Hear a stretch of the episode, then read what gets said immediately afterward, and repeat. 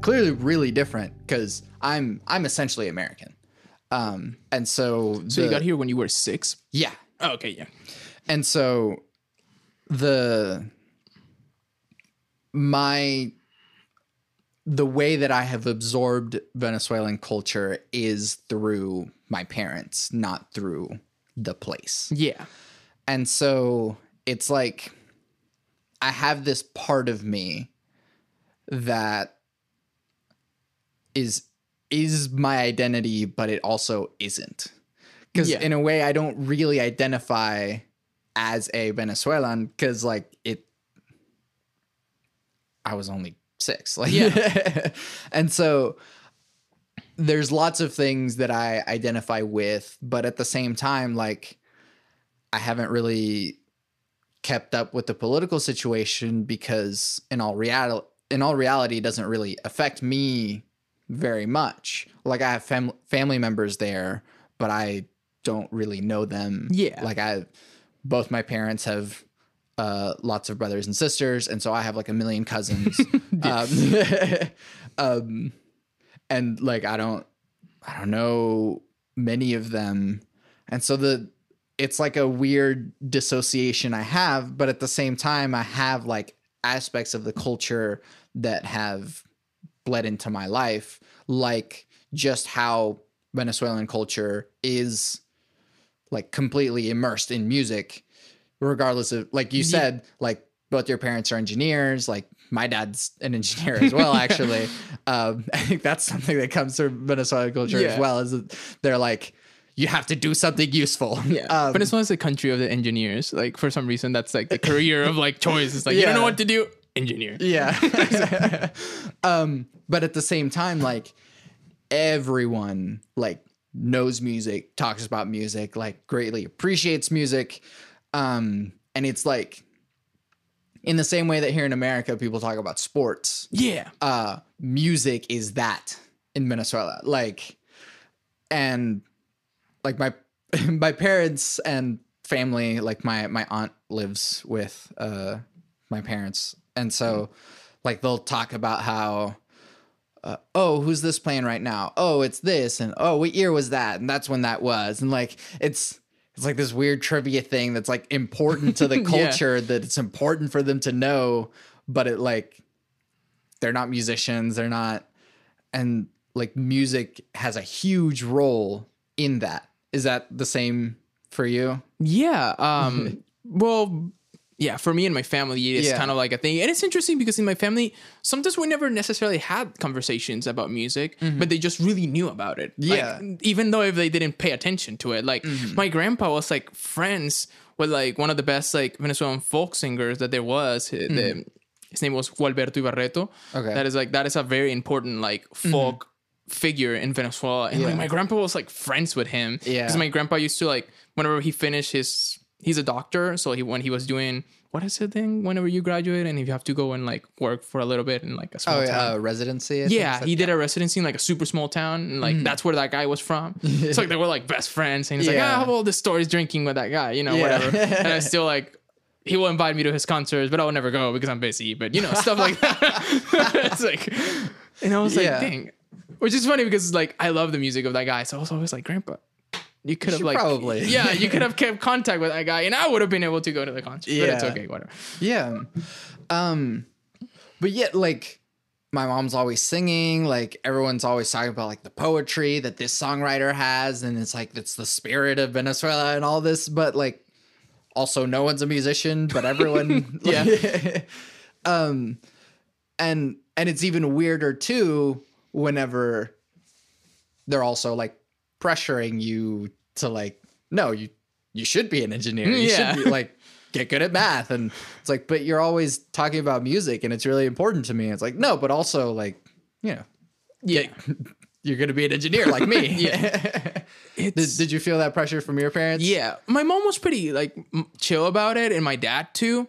My grandparents were definitely like they will give me this kind of looks whenever like I'll be like, oh, I'm gonna be a musician. They were like, Mm, yeah like my mom definitely like told me that she was like, well, okay, here, here's what we're gonna do. You're gonna start studying. You can start studying music, but if I ever see you, because my mom like supposedly her biggest fear is that like like at, le- at least along her friends or whatever that they had like kid like their kids like study like uh mm-hmm. pursue like career in arts and stuff like mm-hmm. that. Her biggest fear is like she had one friend that like her daughter like pursue like all types of career and like she was like a graphic designer and then she was a musician and then like another semester she was trying to do architecture and then the next semester and then she was a mess and she never graduated Yeah. so my mom was like her big that was her Yeah, biggest yeah. fear and i was like i don't want you so like my mom was like as soon as i see you like being flaky and Mm-hmm. like you're gonna study engineer like i am gonna force you to study engineer Yeah. Mm-hmm. so my mom was like i give you like a year or 2 and if i see you being all flaky okay Yeah, but there's a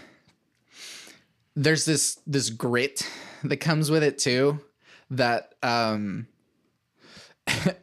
my parents always complain about like.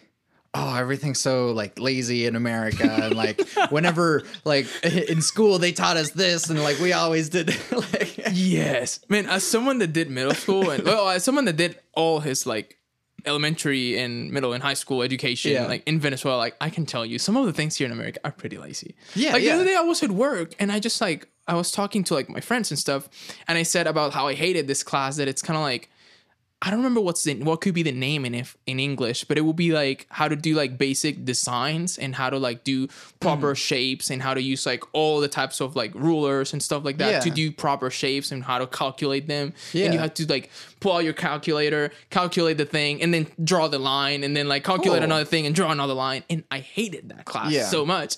And sounds them, like trigonometry. Kind of, I'm but it's sure. it's It's a little bit focused more- on yeah, the yeah. design part, Yeah, on like yeah. Mm-hmm. on the drawing part, and how to do kind of how to do like linear perspective and all that stuff properly about copy. Yeah. And I was talking about all that, and all my friends were looking at me like, "What are you talking about?" And I'm like, "You guys never like did that," and they Yeah. were like. I have no idea what you're talking about. And I was like, I was like, what do you mean? Yeah. No, yeah, and that's the the weird difference of I, it might just be the size of America. Probably, yeah. Of that like you can't standardize something this big and so the subjects are just really broad. Uh it's like here's math, science. it's like what about, you know, chemistry and physics and like microfluidics. Um, like you can get that deep, but it's like, eh, that's for whenever you're yeah. doing your masters in science. And it's like, shouldn't everyone know a little bit about some of all of these things anyways? Um, and that's probably where, you know, some aspects of having a quasi authoritarian, totalitarian government is like, everyone needs to know this, do it. Well, I mean, that happens. It's kind of strange because like actually like that education came out way before like this government that was sure. right now. Like that that like actually the government made it worst. um way worse. So like that was like a system of education that was like made, and it, it's kind of funny because like for it was already hard Mm-hmm. for when like when I was in like in high school and stuff, and whenever the government was not super involved into like education. Mm-hmm. Way after I graduated high school, like the government took over a lot of like Mm-hmm. stuff that you can study in high school, and it got really bad. Sure. But and even like when I was in like in school, like my grandpa would be like, "Ah, at your age, I was learning trigonometry when I was in third grade." I was like, yeah, whatever, grandpa. it's like, yeah. it's just like, Yeah. Um which I mean I guess it makes sense as to why there was like only one music conservatory in in Caracas. pretty much, and like in all Venezuela, like thing, there were a lot of cons- like conservatories and stuff. Um, music schools, like per se, like they were not a lot, but and still, like the conservatories are insanely hard there, and like the level, especially like in classical music, it's insane. Yeah. like it's I, I used to go to like I kind of mentioned that I used to go to a lot of like free concerts there through El Sistema that like Yeah. just to like give people like background of what El Sistema is. It's kind of like a a program that helps um people that don't have the resources to like and their kids to like it's kind of like this program that like helps kids to like get out of like bad activities Yeah. through music and like the program was funded before the authoritarian government Yeah, yeah. and then that government kept funding it um i was like the only kind of good thing that they did that was uh, at least they kept funding it sure. yeah. So that helped a lot of people to like be introduced into music. There are an insane amount of musicians out there that they were like, man, straight up like I was poor, in, like incredibly poor, and the system helped me, gave me a saxophone or whatever, and I was able to become who we are, Yeah. uh, who I was, you know, stuff like that. So that system was incredible, and they also put like put like free concerts, like most of the concerts with like the Simon Bolivar's Philharmonic Yeah. um, Symphony Orchestra. I forgot which one is the title. That's fine. it's like They're all the same thing. yeah.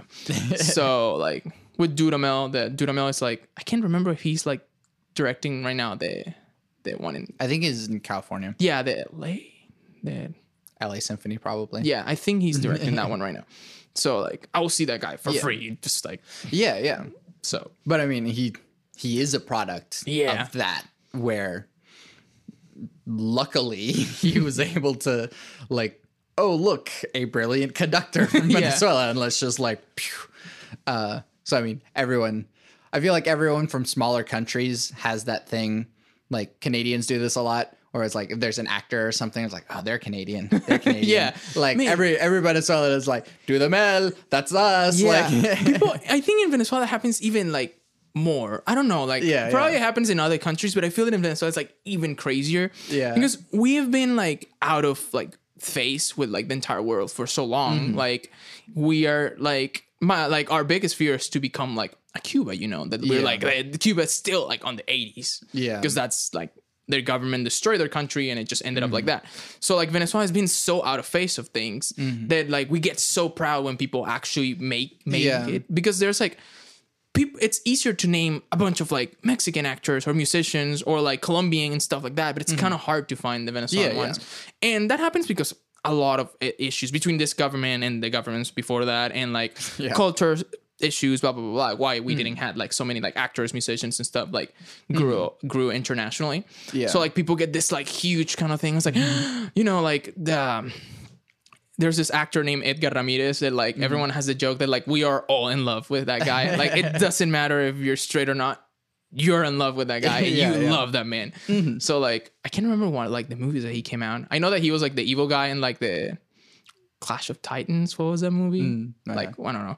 Like he had he's no, no he's been in a bunch of like famous movies that i can't remember right now Yeah, which is sad. I can feel all the like the venezuelan Oh, community it's like, already you like should know, like- yeah, i should know. But yeah, it was, but like, yeah, in spite of everything that Venezuela is right now, especially, like, it's amazing to see, oh, these people rose above all of that. But it's also kind of sad because usually the reason that these people rose above is because they left. yeah um and it's it's a shame that i know that you know i'm gonna reach a point where okay venezuela seems put back together enough for me to go back but that won't be for a long time um and i don't know like it's I'm I'm missing a part of me, but I don't I also don't really know that. Yeah. um do you and and I see it with with what you do with like you put Venezuelan music into like jazz and how I guess this is a dumb question, but like why is that important to you to do? Uh, I think it's like a matter to like. I feel that like, how do we explain this? Because there's like two types. I feel that there's usually two types of like people that leave. Like when someone from Venezuela leaves, sometimes we are like either it leads us that anger and the sadness that it's from leaving our country, what we know, our language, blah blah blah blah, leaves us usually to take two paths, or e- and they're kind of extreme. Either I don't care about anything about Venezuela, and I'm just gonna like completely disconnect from that. Mm-hmm. And there's people like that. They're just like I don't care. I don't have. I don't mm. care about the politics. I don't care about anything anymore. Mm-hmm. I am from whatever country they're living now. yeah. And there's the people that get like overly like Venezuelan after they leave. Yeah, yeah. And they're like, I am gonna use like have you ever seen those like Venezuelan hats? The ones that have like the three colors. Yeah, and, like the- yeah. and I'm gonna use that hat I'm every sure there's someone, some hat somewhere in this house. Yeah, pretty sure. and like I'm gonna use that hat every day, and I'm gonna use a T-shirt that says Venezuela every day, and I'm gonna tell everyone that I'm from Venezuela Yeah. every single day. You know, and it gets to like this point is like I still like I guess my Facebook feed and Instagram feed is still like half in Spanish. So like people make these Yeah, yeah. memes about like some guy in like I have no idea in Europe, it, like he painted his house like the like the colors of the flag, and it's kind of like, man, that's too much, you know? Yeah. Just like, you know. So I feel that it's always important to like find a balance between mm-hmm. that and kind of like, well, how do I can let people know that like mm-hmm. where am I from? Like, what is my culture? What is important to me? Mm-hmm. And it's also kind of like a matter to like grew consciousness about like what's going on. I want to like share to people. It's like, hey, this is a situation. Just want to raise awareness about all this, but without being like overly like ah, I- you know. So Yeah. I found that like jazz was a good way to do that, and some mm-hmm. and it's a way that I can connect with the people that like that community that I share mm-hmm. without being like directly because I'm not playing Yeah. it. Sometimes I'm playing tunes that are like folkloric Venezuelan tunes in a mm-hmm. style that is not folkloric at all. Yeah, yeah. I, I, go grab a tune. I've grabbed a tune and just play it swing, or just make it in a kind of like an, a different contemporary weird ballad or something. Yeah. and people, man, that's a cool tune, and you Yeah. know, no one like thinks that that's something Sure, sure. folkloric besides the title or. So it's kind of Yeah, like yeah. my way. Yeah. to- And then you get a vocalist and ah. I'd be like, this room will get that joke and no one else. But exactly. yeah, and I don't know. It it it feels weird to kind of ham-fistedly go like, "Hey, by the way, Venezuela's a shit show right now, and you Yeah. should know that."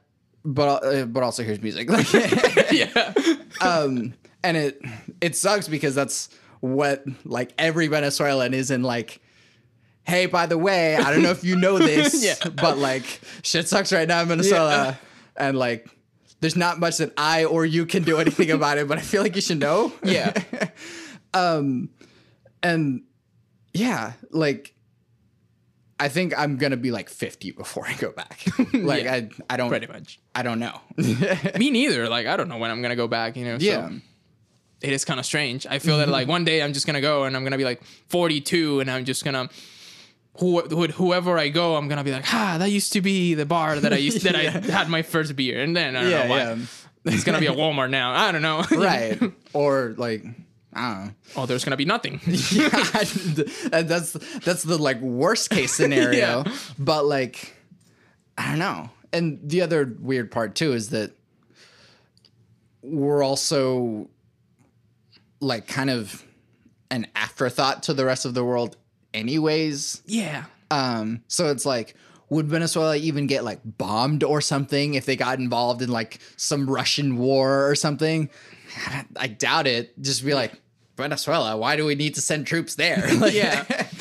Um, but like, it's still, it's still us. It's still my people. It's still my family. So it's like, I don't know. And, and up until really just talking about it now, like, I don't, I don't know what to do with it. yeah it, it, man it, it's complicated because you like you just feel like should i do something about it should i not like does it help really if i you tell Yeah. everyone like Yeah. about it like i think it does like raise a little bit of, of awareness and i think the only way that i could see it that like this might get kind of dark but like i used to like when I was still in Venezuela, I used to like protest a lot and stuff Mm-hmm. like that. So I remember like one of the important phrases is just kind of like always create noise. So like the the government cannot like Mm-hmm. Yeah. affect you. So like I think until a certain extent, I know that the government try to play this kind of like PR deal, I guess, to Yeah. like in the rest of the world and be like, well, but we're a good socialist country and like we're doing everything. It's pretty fun. Everything Yeah, like yeah. you know, everything it's great. And Yeah. some people started buying it, you know, Mm-hmm. like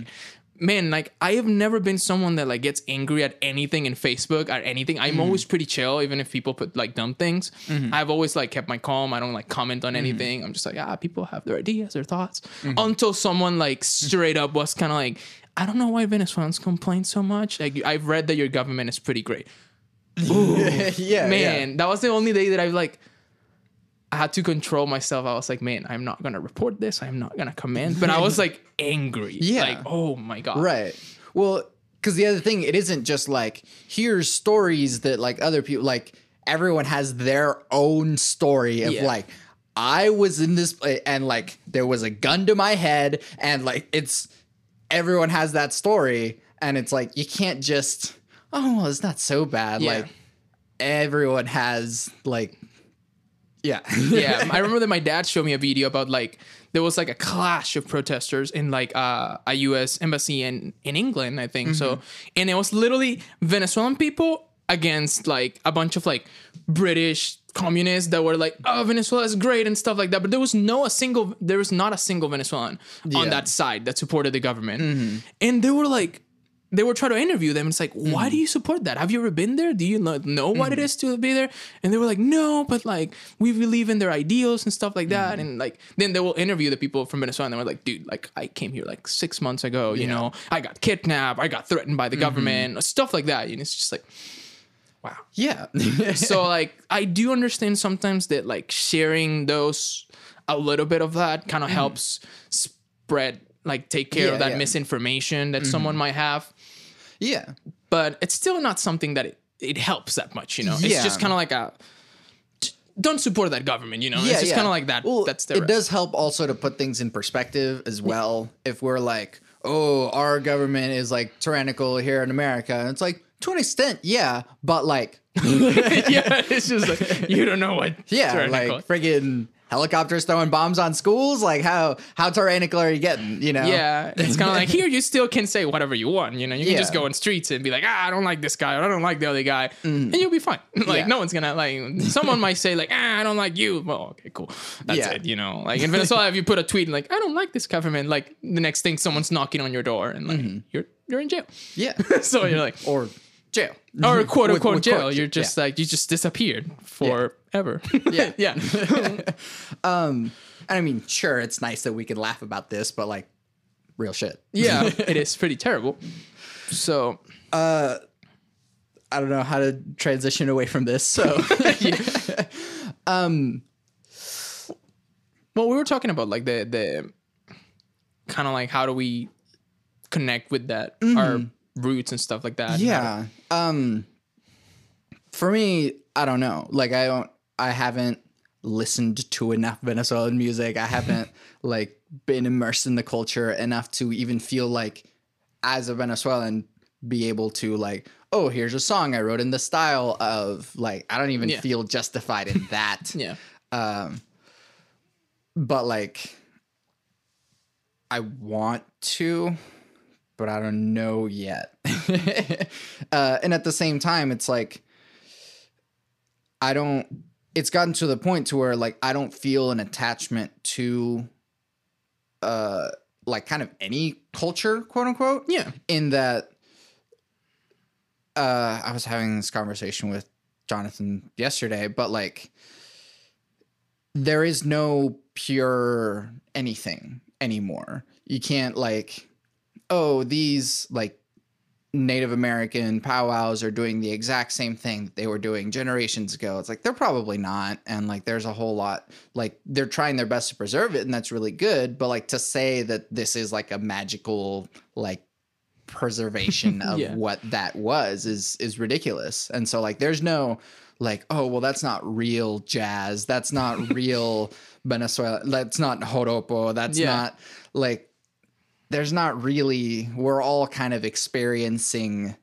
music and culture and all of these things in in a, a floating point Yeah. because we weren't we only get to live for like 80 years so like we're not experiencing that much of what it is and we're really only regurgitating what we're experiencing yeah, um and what we like about it and just sharing that. Um so I mean like do you ever try to do like oh this is a real like arrangement of a Venezuelan thing or this or is it more just like here's just my way of doing it because Yeah, it's it's- have. it's more like my way of doing things because sometimes like I still use my influence whenever I write a chart. I Mm-hmm. feel that like sometimes consciously I use my influences and be like, okay, I'm gonna do this drum fill that like I actually know it from something that it's like an Afro Venezuelan tune and be like, Mm-hmm. Let's adapt it to kind of like a jazz. And sometimes I do it unconsciously. Sometimes I come up with a melody and then like after I finish the chart, it's like, ha, that actually kind of like reflects a little bit of other things. Mm. Yeah, yeah. But I think what you were saying is pretty interesting. That it's like about like opening to other cultures and like being just op- being multicultural and Yeah, just like yeah. don't stay in one thing. I think that's the only quote unquote like benefit that like now we Venezuelans are like all over the world. Mm-hmm. That it's like kind of like it helps us get get over ourselves a little bit, which is a pretty controversial thing to say, but to give a little bit of background, Venezuela was one of those countries that went from being like really rich Mm-hmm. in the 80s, 90s, and stuff, um, to the point that like people never left Venezuela. Like there were Mm-hmm. no immigrants from Venezuela. Yeah. Like because we were never, we never struggle with things like other countries like Yeah. In Central America had to struggle. That And like people were going there. yeah, like mm-hmm. so Venezuelans were always like during their vacations, they will go whatever. They will go to Miami and spend a bunch of money and be in mm-hmm. Miami and then come back. You know, like mm-hmm. no one had the necessity the necessity to go there. And it's kind of funny because I remember that like I went to Colombia recently to like meet with my mom, mm. and like we are talking to this ta- to this like taxi driver, and he was kind of like, "Man, like it's kind of interesting because when I was like a young, when I was young, like Venezuelans were just this like rich kind of dirt that Yeah, would just yeah. come here and spend money and then just leave. And like, Yeah. I, there would never be a Venezuelan that was living here unless he mm. owned like a crazy business. Sure. That was it. So I think this puts us, that's why it's hard, but at the same time, it's beneficial mm-hmm. because it puts us on a spot where like now we have to leave. Now we have to like get mm-hmm. over ourselves because it's Yeah. like no one really cares outside of outside. It's sad, but no one really mm-hmm. it's really gonna care, you know. Yeah. Even if you're American and then you move to like France, you know, you're not gonna like complain about like America all day. People don't care, you know. Yeah. They're gonna be like, okay, whatever, just speak French and Yeah, and yeah. work, you know, Well, whatever. especially in France. Yeah. Like- so like, I don't know. I don't care. So like, it helps us like deal with that, and that has lead us to like be more open Mm-hmm. to cultures. And I I know there's a lot of people that have a hard time opening to like different weathers, different cultures, different Mm-hmm. ideas. So people think that like we Venezuelans were super open minded, but I think we're actually really not. Like Yeah. like at least the people that has left leave live Mm. All the verbs lived in Venezuela all their life. Like they're really they're really exposed to like their country. So like whenever they feel like whoa okay now I'm I don't feel comfortable and stuff like that it's hard you know? And that is Mm-hmm. Yeah. something that you talk to people from Mexico they don't Mm-hmm. care. They're like straight up if I have to leave I'll leave. And if I have to be somewhere I'll just get good at it. And like if Yeah. Mm-hmm. people look at me weird I don't care. And I will just adapt Yeah. period. Like Yeah. they don't have any issue with that. And then Venezuelans are like, oh my god. And then like Americans are they do this or they do that. And I'm like, I don't care. You have to like Yeah. adapt to that culture and open yourself. Like I I love the Venezuelan like like kind of like what would be the good word community that it's in here in Oklahoma. Hmm. But there's people that sometimes I'm like they only hang out between themselves. They Yeah. Mm-hmm. never talk to like an American. So it gets kind of strange, and I'm just like, man, you need to like you live here now. Like Mm-hmm. Yeah. you need to be able to open yourself. Yeah. And there's also like the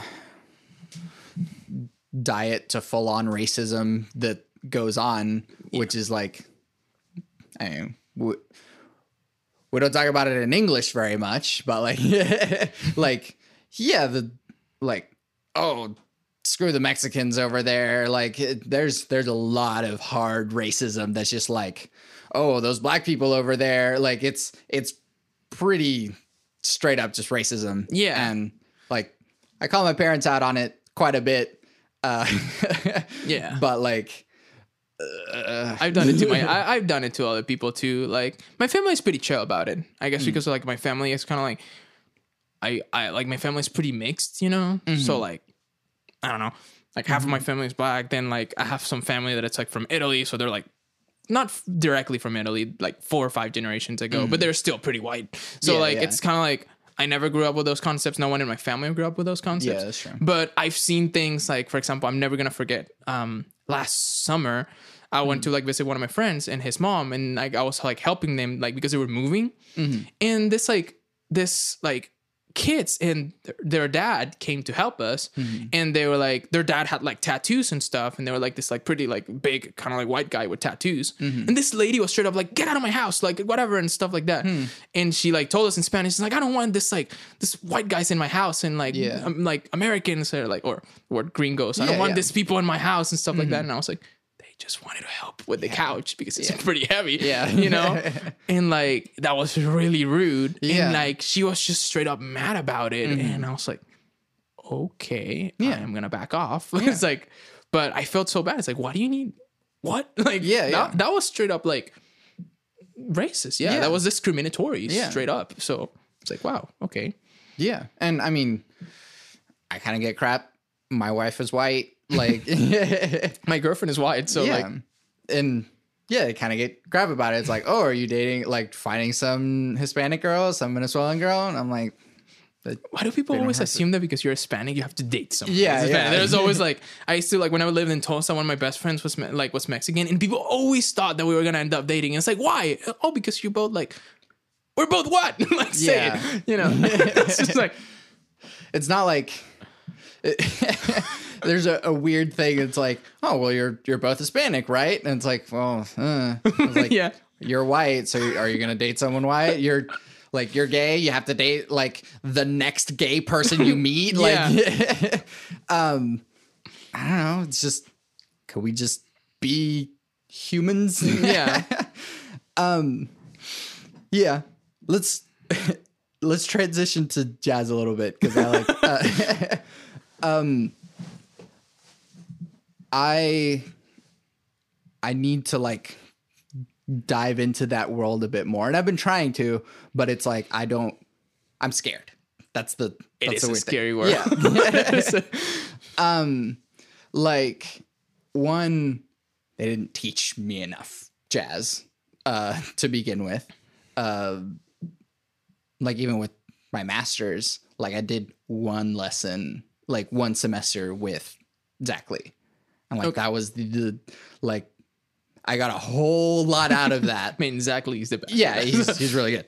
Um, but like, there's this whole block of knowledge in music that I'm missing, uh, because classical world is this way, contemporary world is this way, and because I did two years of vocal music ed at UCO, which is just straight up like classic. bel canto, like yeah. classical, and then I did contemporary music, which is just like rock, rap, electronic, Yeah. and the exact middle of that is jazz. It takes the best things from contemporary world, takes the best things from classical world, and like puts them together in this like, hey, you want to improvise? Yes, let's do that, and it's free form and awesome, and we can experiment. Hey, you want to like get rigid and heady about it? Like we can do that, and it's like a great place right there, and that's kind of where I've been. I've been torn between the two, like I can, you know, I can draw you a 12 tone matrix any day. Like I'm Yeah. yeah, and I I know my theory. And I you know, I music production, I know how to uh I can explain to you ADSR and how transducers work and all of that stuff, but like the in between where it's here's I feel like jazz is the bridge between your your your head and your heart. and contemporary is all heart, classical is all head. Um and I'm I'm missing that. Yeah. how how do I make my way in, I guess? Mm, let's see. Everyone has like their own way to kind of like approach it because it is a scary world. And like Mm-hmm. in my case, it was like a little bit easier because I was like in a group of friends. So it's easier when you can just nerd out like Mm-hmm. Yeah, a group yeah. of friends. Like especially like when I was like, I started into jazz. I was like around 18, kind of 17, 18. Mm-hmm. And like I will hang out with a group of friends and we will just straight up like, we will go Mm-hmm. home and like pretty much our thing was just go home, go to YouTube, like Yeah, yeah. fine tunes or whatever, and then like meet in one of my friends' house and just sit down and be like, man, this there's this tune called uh, Spain by Chick Corea, and Yeah. like that was our tune to nerd out. And there's this video about like Bill Evans playing Hmm. an artist that it's incredible, and it's like wow. So it's easier that way Mm-hmm. because you can like talk about it with someone, and with them we will try to to play it because it was a coincidence that we were like I will play I will play bass. My Mm-hmm. friend where we we we will meet. His name is Rudy. He had he was a drummer, Mm-hmm. um, and there was my other friend Carlos that he played piano. So we can just try to play you it. had a little combo. At first, suck at it, and then kind of get better to the point that we did a couple gigs. Mm-hmm. Um, so it was nice to ease into it that way. And school helps a lot. That community, like learning through it. But I feel that sometimes it's just first of all, listening to the music, Mm-hmm. kind of like getting a grasp to it to like actually enjoy it. Mm-hmm. And it's hard because I first, like, I remember that I would try to listen to jazz for the longest time and I wouldn't like it, or I Mm-hmm. Yeah. would be really specific with what I liked. And then there's one day that someone put a recording of John Coltrane that I used to not like. And then I'm like, huh. Yeah. Now I kind of like, I can listen to it. Yeah. And it's kind of funny because I remember that like all my teachers would like send me like, oh, listen to this person. And I will hate it. Yeah. And now I will like remember that. I was like, they mentioned what was the person? And like it, it will be some obscure jazz player. Yeah, And now. I love it. I'm like, this is incredible how I did not like this. Yeah, yeah. You just have to like ease your way into it. And I think that happens with every genre. Like Mm-hmm. no one you just put them death metal and likes Yeah, them yeah. at the first. It's like, yeah, that's dope. No. Yeah, yeah. Well, I mean, it's it's an interesting thing too. As a composer, it is a bit of I do have to listen to every type of music and find what I like out of it because, in a way, like I'm trying to grab as many tools as I can. For sure. And so it's like, oh, there's something here that needs this kind of feeling. It's like, oh, let me grab that out of death metal. Uh, Yeah. There's there's something here. It's like, oh, well, maybe I might, you know, grab this from a death metal lick or something, and then grab this like with a jazz chord, like, Yeah. and it'll, and that's actually how we make strides in music and music culture. That's how we evolve is by like taking the things that we didn't know could be combined. Yeah. And and so for me it's like I I do try and find the things that to to like in every style of music. Um and also like genres kind of bullshit anyways. Yeah. and so like oh what is jazz too but also like it bleeds out so much. And you know you could listen to a song by you know some rock band and it's like that's just a that's just a jazz song. Um and or you can listen to something that you know a jazz musician makes and like that's just a funk song like Yeah. and it's like where does funk bleed into jazz or it kind of came out of it also but uh like i don't know it's it's hard because there's there's so much uh pressure behind it in that world too of like you know the the old cats that are like that's not the thing the the Yeah. and I don't know. That I think that's what pushes me away is the the purists who are Yeah. trying to like well you're not really doing the yeah. Man it's it's tough. And i can tell you that from Mm. like as someone that started on electric and then had to Mm. like figure things on electric i already had people like uh you shouldn't play electric on that. That's not translating and i would be like buy me an upright then. Yeah, like- yeah. so like but You're no, um purists are always scary. Yeah yeah. and you will you're gonna encounter and purists have like different levels of like deepness and annoyingness. Mm-hmm. Yeah. like there's always gonna be the guy that like they're like ah you're not playing that tune how it's supposed to be played. Yeah, like yeah. miles davis used to play and it's like but i'm playing it the way i don't know. Mm. uh herbie hancock used to play it. No but it has to be the miles way. Yeah yeah. whatever you know? Like you could get so deep into like so many aspects. So i don't know. It is a scary it, world. it does seem like the the hero worship does sort of transfer in each sphere though. Because in like classical worlds like oh mozart and beethoven they're like these you know magical beings that would create perfect music.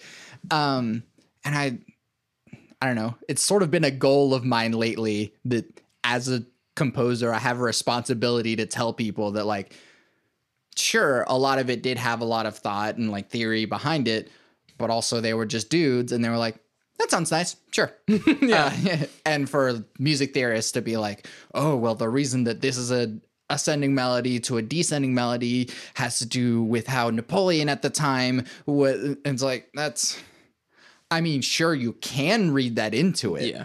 but also like could have just been a nice melody he was like let's do that and then puts the chords underneath it because it takes work to turn an idea into something and then yeah but it- it's not like oh before I write this symphony, let me just lay out all of this historical significance and Yeah.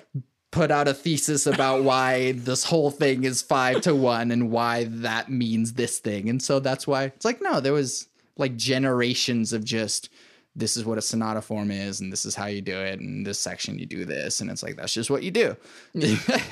So it's like there's no there's i guess you could say there's some magic there but it's not really like a yeah. yeah beethoven was some form of genius but like not to the extent that like he thought of literally everything and He was a genius in the fact that he could create beautiful music in like different, like what was different at that moment. yeah And yeah I found that example because that's an example that happened with the Beatles. There's a tune called Norwegian Wood Mm-hmm. that like I remember I took I talk about that tune whenever I was like li- like taking a class about modal harmony. Mm. That it's like oh the, the Beatles stop because that tune is like modal and like it Mm-hmm. does like a bunch of modal interchange and it's a pretty strange tune to Mm-hmm. analyze and it's pretty interesting and like people are like oh the Beatles thought about that and stuff like that and they like Paul McCartney just sit down and analyze chords and realize their relationship and it's like dude he was probably just high Yeah, with a right, exactly. and just sit down and be like this sounds dope yeah So, exactly and then like have you ever stumbled into a scale like Yeah. yeah sometimes like i figured out a uh a double harmonic scale like by myself and i thought i would just like whoa i found the i found the sound and it's like yeah that's a thing. Like yeah. It exists so. yeah. But like you know there's only so many combinations that you can move the whole and half steps in a scale anyways so like of course someone's gonna be like oh cool like here's the you found a mode. Yeah. Like you can do that. And yeah you can accidentally like whoa we're in phrygian now and cool Yeah. but whether or not whoever like paul mccartney like oh he did phrygian because of the like how it related to the arabian style because of the lowered seconds that's not really it sounds cool Yeah, it just sounds cool. But to approach to Jasmine to kind of like answer the question, Vic, I think the best way is kind of like approach it. I do feel that it is kind of like it works the way in approaching it like a historic historically, like mm-hmm. kind of like how it like started in analyzing. Not like deeply analyzing, like I'm gonna mm. sit down and transcribe it or whatever, but maybe just look at a chart and realize like how like the changes, kind of funny change, right throughout the time and like how kind of that affects Mm. uh, its sound. So like you know you start from like basic swing tunes that it- from the 1930s and 40s, Mm. Yeah, yeah. and then like what did like Charlie Parker did and like to make that sound completely different, and you Mm. Yeah. Mm-hmm. can kind of see in the melody and stuff like that. And that that is also a easier way to like get your ear around it Mm-hmm. because it's like if you just jump in and you start listening to like bebop not even bebop, like the stuff that happens now, like Mm. this contemporary jazz. Like I don't know, like there's this album that I love, but like how you have to build to it. It's kind of like the last album by, by Branford Mars- Marsalis. Mm. He's a sac a tenor saxophonist. okay He plays tenor or alto. I think he plays tenor. Um, but his his quartet released a last an album last year, and it's amazing, but it's mm-hmm. pretty out there. You know, it's mm. kind of like it builds all the way that like onto like mm. where jazz is right now. yeah And if you don't know anything about jazz, it's just gonna be like, the heck is going on? yeah yeah So like you kind of like get your hand, like your head to understand these concepts. You just kind of like go Charlie Parker, okay. Then what Miles Davis did, and Miles Davis is one of those figures that did everything, you know. Yeah, So yeah. like you can listen to just him playing bebop, and then you can listen to his second quartet that was kind of like bebop, but not really. But it was kind of strange. It was called post post bop, and then Mm-hmm. Yeah. he released um the weird. Have you ever listened to Bitches Brew? yeah so he Yeah, so released cool. yeah and then like all that kind of stuff kept happening and he was Mm-hmm. keep like pushing it and i don't know you just kind of like start finding yeah and it is one of those things that like Mm-hmm. jazz is still one of the only things that i that, that i that at least personally it keeps me doing this thing that i used to do when i was like 15 that it's kind of like when you discover like a cool band and i just go Mm-hmm. Youtube video from youtube video from youtube video discovering new bands Yeah. that's still kind of like i still kind of do that with jazz Mm-hmm. so it's just kind of getting into like that like rabbit hole of like, oh, who was this person or who was the other person? What kind of what is their sound? yeah And then you kind of like take a peek at the chart that like you can find now the charts in all the real books or the Aebersold books. yeah Um, so and you kind of like get into like, oh, he like at one point they just like, oh, you know what? We're not gonna do like all this crazy changes anymore. Like Mm-hmm. Coltrane did, did this thing called Coltrane changes that are absolutely insane. Yeah, and it's yeah. pretty hard. And then someone was just like, you know what? Like I'm sick of playing that many changes. Let's do something more spacey. And then like comes out modal harmony and this like eight bars of just Mm-hmm. Yeah. A flat seven sus. Yeah. That's it. That's Yeah. my tune. Deal with it. it's like wow. Okay. Yeah. And there's a lot of those actions and reactions to in, in everything. I'm gonna hold that thought because it's very cold in here and I can turn on the heat. It is kind of. yeah. Dang it. Okay. um what's the stuff that I mean you just kind of mentioned this album um but what's the stuff lately that has you going like man this is this is the future man the future um because there's two there's two like kind of like sides to it. There's the people that like are like now like mixing jazz with so much stuff. There's people like robert glasper and um robert glasper is this like pianist that tries to mix a lot of like hip-hop with jazz and it's not particularly like my favorite thing to listen to. To be honest i barely listen to it Sure. but i do feel i do understand like his influence and how much he's pushing to create develop this like new style of music um that is all together. Um he was one of the guys that like oh was it him? Uh, he worked with kendrick lamar a lot. Okay. And there's people like Kamasi Washington. Yeah. So like all these figures that are trying to like get together a bunch of new ideas mixed with mm-hmm. hip hop, R&B, R&B, soul, mm-hmm. even rock music. Mm-hmm. Um, and they push to like a future of like cutting down those like barriers of genre. yeah. And that happens in like in that side and i think the other side is like getting into like more this kind of like contemporary idea of jazz where there is it doesn't have to be swing anymore. Like like and i love that about like this kind of like new set of contemporary jazz because as a bass player this is kind of controversial but like i get tired of like playing a gig where like for two hours i'm always walking bass. boom boom boom like I get tired of it. Like I need to play something else eventually. So like I either like to play like tune like Latin tunes or or Afro tunes or like ballads where I can break that up a little bit. But like this kind of like new idea of like contemporary jazz that breaks the barriers of oh you have to play this pattern. It's more mm-hmm. like free. It's more like connect with each other. Mm-hmm. Like because before you kind of like it was kind of like a call and respond but you still had like a rhythm behind it that had to like stick to it. But now it's like it's free. It's just like you mm-hmm. develop from the other person's ideas everything in between like a set of like chord changes or whatever or Yeah, a yeah. But it's more interactive and i love that and they're Mm-hmm. breaking again that barrier at least inside of jazz of like oh is Yeah. this like swing is this bebop is this whatever you know like what are they playing they're just playing music Yeah. you know so Yeah. And I don't know. I I noticed it kind of early, I I guess. But it's like there's a lot of three. Could we just like just the the the compound subdivision in everything? And it's like even with myself, like if I stay too long in like a triple subdivision, I'll like, all right, I need to do something in four. And Yeah. I, I sort of tend to naturally write songs in six eight anyways. Um, but like, or it's like, all right, I've been in four for a while. Let me go to five. Let me go to seven eight. Let me like try some different stuff because like I get sort of tired of rhythmic centers, and I'm like, jazz is centered around this triple subdivision forever. yeah.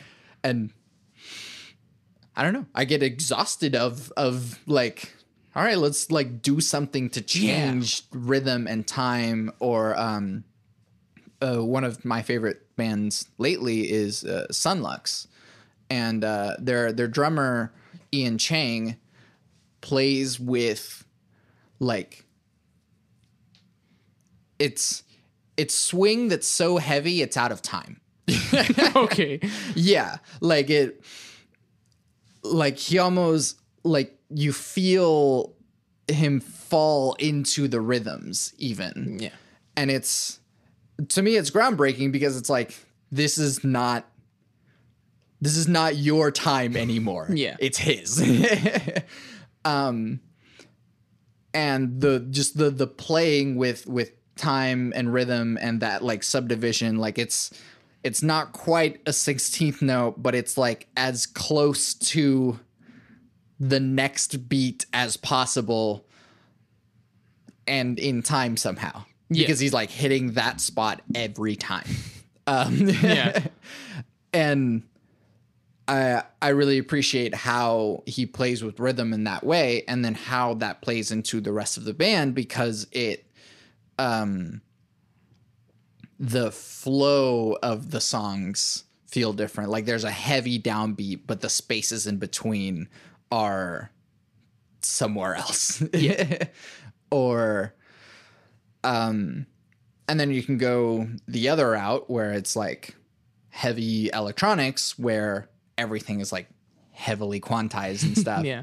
Uh, which is kind of what I tend to make a lot of time out of laziness. But uh, um, because it's so much easier to like put the notes on the page and have it sound exactly as I want it to, and then like, all right, now I have to humanize it, which means me playing it, but it's already in place. So Yeah.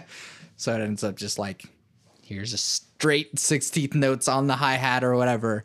Um, but like,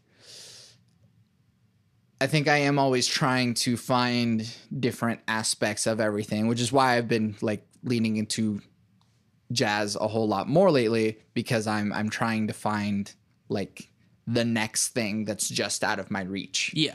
um and like it just out of my reach but that i can still reach you know like because Yeah. there's there's the stuff like you could just all right i'm gonna learn accordion now And it's like that's that's a little i don't i don't want to do Yeah. that um but instead it's like all right well i have all of this musical foundation let me like try and find these levels of harmony these um ways of using modes these ways of using rhythm and stuff like that Yeah.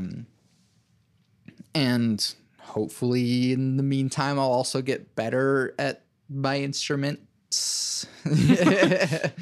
um but also like jazz singing seems to be in its own sphere even outside of just like jazz playing too I know. I there's a lot of like I can send I, I can actually send you all this stuff. Like there's like right now, and especially it's happening kind of in New York. There's been a shift, especially like some jazz singers have been like doing the shift into that kind of like contemporary kind of like jazz idea where like if you're a jazz singer, you don't have to be Sinatra all the time. You know, like, people are already sick of that. yeah But I mean, jazz musicians like yeah yeah old people are you play Sinatra and you you get money. But Right. the point is it's like I don't know, it's like this kind of like current uh, wave of like neo like jazz musicians that are Mm-hmm. like pushing boundaries of like time and like not get like what you said like get bored into like that it's always gonna swing and stuff and if it's gonna swing it's pretty open it's pretty like Mm-hmm. um because it's like there's something that happens to me too sometimes like Mm. there's certain recordings that i just kind of like if the drum if even if the soloist is amazing Mm-hmm. if the drummer and the bass and like whoever is comping doesn't do anything interesting besides just comping and the entire thing is doing man i need this to stop you know Yeah, yeah. i need something to happen and then there were people that were pushing the boundaries into that and like Mm-hmm. that kind of happened on like something that was called hard bop and Mm. it's like where drummers were very like the word is not vocal i guess but like with the drums Mm-hmm. of how i'm gonna respond to the soloist and whatever the soloist says i am gonna reply to him Yeah. like in the most aggressive way possible Yeah. and that was already like a great like woo okay you know like that Mm. was kind of like what our there's a drummer called art blakey and his group Mm. they are the jazz messengers that they kind of like brought that Yeah. like that guy art blakey that he was the leader of the group was kind of like he was gonna get in the middle of the solo he was like but always like in a very melodic way he was gonna Mm. Yeah, re- yeah. Mm. reply to the solo and that breaks a little bit that pattern of just always just ah it's just swinging and yeah yeah you know what's what's just out of your reach that you're like trying to go for with your playing Mm, with my playing, I don't know. I could get very technical. I think classical, hmm. we'll say, because it's like I still need to like work a lot into like my jazz playing, my improvisation. I always want to get better. Sure, There's sure. things that I want to just do, but classical, especially playing an upright bass, is that magical world that like hmm. I feel very like I don't know. I feel very insecure about Hmm. because I've never like I never grew up listening to classical music. I don't even hmm. know pretty much any. Yeah. I, all the classical music that I know is from like the theory and. Hmm. Yeah, that's Yeah. it. And like the concerts that I will go in Venezuela, that I will be like, ah, that sounds like a cool piece. I'll remember it. And like, Yeah, I yeah. Yeah. so, so, but I, ne- I was never like influenced in like mm. influence. I was never in an orchestra program and stuff like mm-hmm. that. I did one semester in orchestra in UCO, and that was the hardest thing that I've ever done. Really? Yeah, because I just like I didn't have like the chops, you know, I didn't have the mm. sound. And even if I could play something, it was like I am not making the sound. You mm. know, because in jazz everything is about to like get your own sound, like imitate people, but uh, to the to the extent like the goal is to get your own sound. Yeah. And classical is not. no, You have to sound very specific. Yeah, way. well, you want to fit the ensemble. Yeah, and it's like, wow, okay, how do I do this? And it's it's still hard. Like I'm still kind of like working on it slowly, like try to get better at the bow because it's like Yeah. I still don't feel like the bow is like an extension in my hand, and that's Yeah. what it should feel like. Because you uh, talk to a professional violin player or a professional Yeah. like classical bass player, and the bow is just like an extension of it. Yeah. So man, eh, it is hard. yeah. Yeah. Um, is it also just like because that's a, a an interesting thing because like chops in jazz and chops in classical are kind of two sides of the same coin. Yeah. In that, like, yeah, like sure you could say like, oh, it's just playing a lot of notes, but not necessarily, because you want to do it tastefully. Um, but like, sure, let's reduce it to playing a lot of notes, and maybe that does transition into like classical. Oh, look, here's a lot of notes on the page, but the difference too is that like there's a kind of a an intent for the notes on the page Yeah. rather than whenever you're improvising it's like oh here's a, a cool yes chop e lick that i'm doing um that i'm just kind of throwing in here but it like that's kind of a spur of the moment thing whereas like there you can imbue intent into every single one of these like you know 16th note runs in this piece uh in a classical thing and it's like yeah you want it to start this way and end this way and this is how like you want to put an accent on this beat and stuff and it's like that's a lot to put into one space. Um and that might be why I tend to lean more contemporary anyways because it's like I am probably a little bit more heart than I am head uh, whenever I'm performing music, which is like I know what I I know what I want it to feel like more than I really know what I need to do to make it that way. Yeah. um but I don't know. It, I've been I've been battling with um being like the best at something like and that's kind of the hard part of like like you being a performer you kind of have to keep those chops up to like stay at that level Yeah. with everyone else um and i feel like that ship has sailed for me like i don't think i'm going to be like at the level of a session guitarist or a session bassist or a like even to some extent a session vocalist. Um but like what i can do with myself is is the only thing that i can do.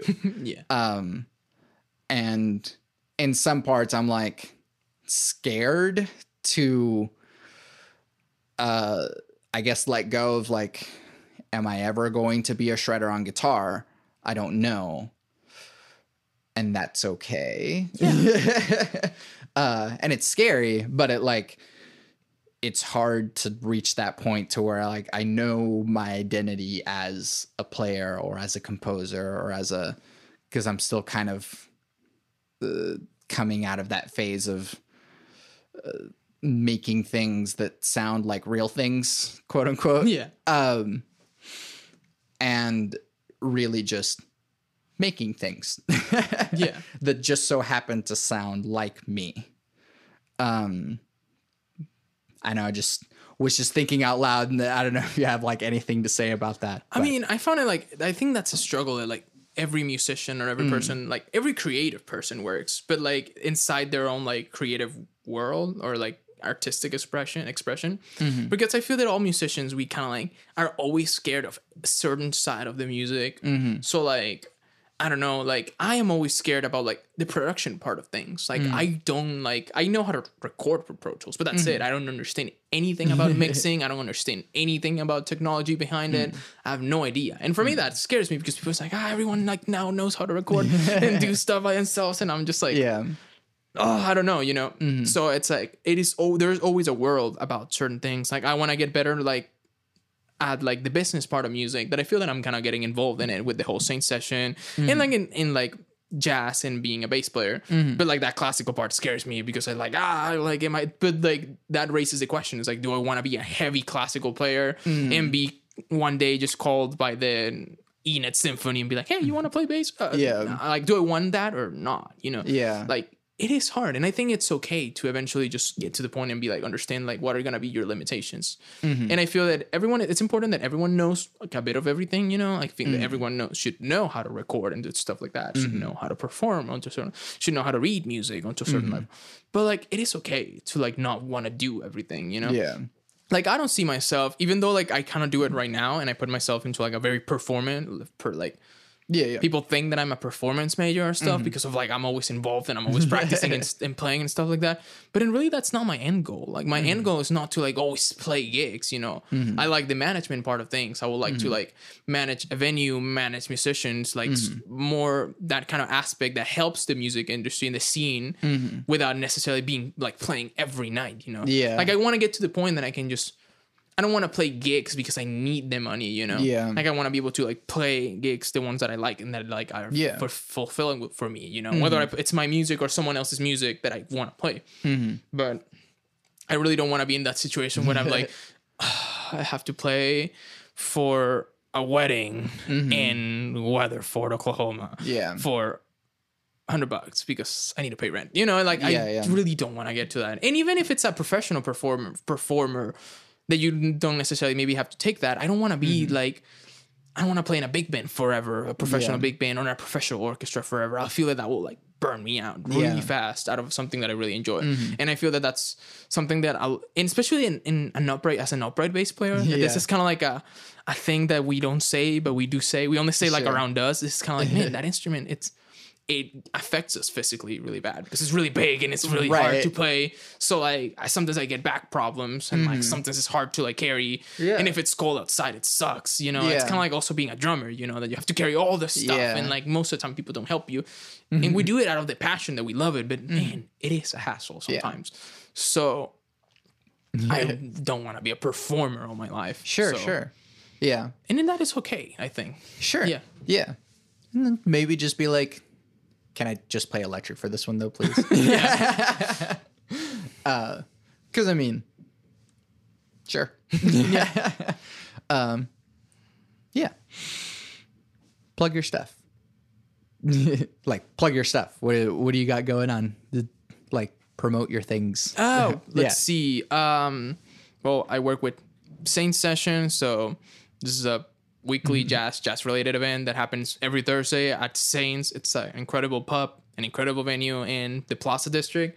It's an event totally for free, so Mm-hmm. like you just bring your friends, have some beers, you know, and just enjoy. Just tell people about it. Just Yeah. and it is kind of like I like Saints as a kind of like a safe space for like jazz musicians Mm-hmm. or jazz related musicians because I feel that it's one of the few spaces where like people can bring the music that they like, whether it's weird or not, Yeah. Mm-hmm. and perform it. And the crowd is usually pretty acceptance about it because if they don't like it, they can just order their beer and drink it outside, you know. Yeah. And most of the people sometimes just stay just for the just for the heck of it, you know. They're like, huh. This is weird, but I'm just gonna stay, you know, because it's Yeah. cold outside or it's hot outside, Yeah. Mm-hmm. and I don't have anywhere else to go. And like sometimes people, it's kind of funny. You see these people that come and they're like just hanging out or in a date or whatever, and Mm-hmm. they just like stay. And sometimes you can tell that they like it or not, but they Yeah. still like, let's stay and let's have another Yeah. beer and let's tip the band. So it's pretty cool Sure, sure. and I want to create that safe space because I feel that here in OKC we don't have like a like a jazz, Jazz club space, Yeah, like yeah. Mm. like in Duet in Tulsa. I don't know if you've ever been to Duet. It's like this incredible jazz club. It's the only like true jazz club Yeah. Mm. in Oklahoma that brings like the big artists and stuff. Sure. So yeah, I feel that the Saint Sessions is this, and I'm trying to like figure out Yeah. Mm-hmm. better ways to promote it. and it's a way of exposing people to that uh even if yeah if the musicians are playing like the weirder stuff in this set it's like come and experience the the new threshold of what people are playing. Because Yeah. expose yourself to new stuff. It's great.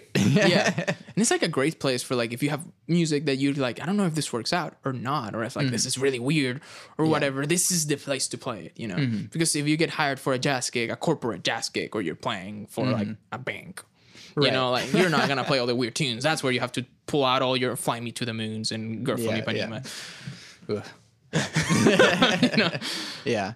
There's I was talking to a friend the other day about how like there's a, a thing about like I was listening to jazz fusion and he was like, I just think of like rich white people whenever I hear that. And I'm like, yeah, it's crazy the level of musicianship that gets lost on the audience that seems to absorb this music. yeah okay It's like, yeah, here's like a lot of notes and weird, crazy rhythms. Um, but like all they're gonna hear is like, and like, oh yeah, nice. yeah yeah it's like you're not the the right audience for this. Yeah. but I mean, if they're paying, sure. it's still an audience, you know. Yeah. It is kind of hard with jazz because it's like I don't know, there's people that argue and it's like, ah, some people are just like they don't really like jazz. They just like the concept of jazz. So they just come to this gigs just kind of like to be, ah, I am cool. I like Yeah. that.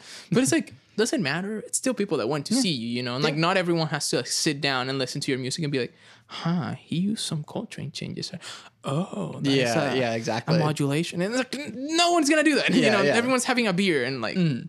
enjoying, you know. right, unless there's another musician in the audience. Yeah, and is even doing then, that. like, it's few and sometimes- far between. Yeah. And even mm-hmm. them, like sometimes musicians are there and like it is kind of funny when like I have other jazz musicians, like especially like mm. oh like tough jazz musicians go to other concerts and you think that they're gonna be all nerd out about like, oh yeah, that was a, a good like modulation there. Blah, blah, blah, That was some like good change. No, they're gonna be like, dude, that was the period. Yeah, That was- yeah, it's like yeah. So no matter what, enjoy yourself. Yeah. it's fun. um, Nelson, thank you for doing this with me. thank you for inviting me, man.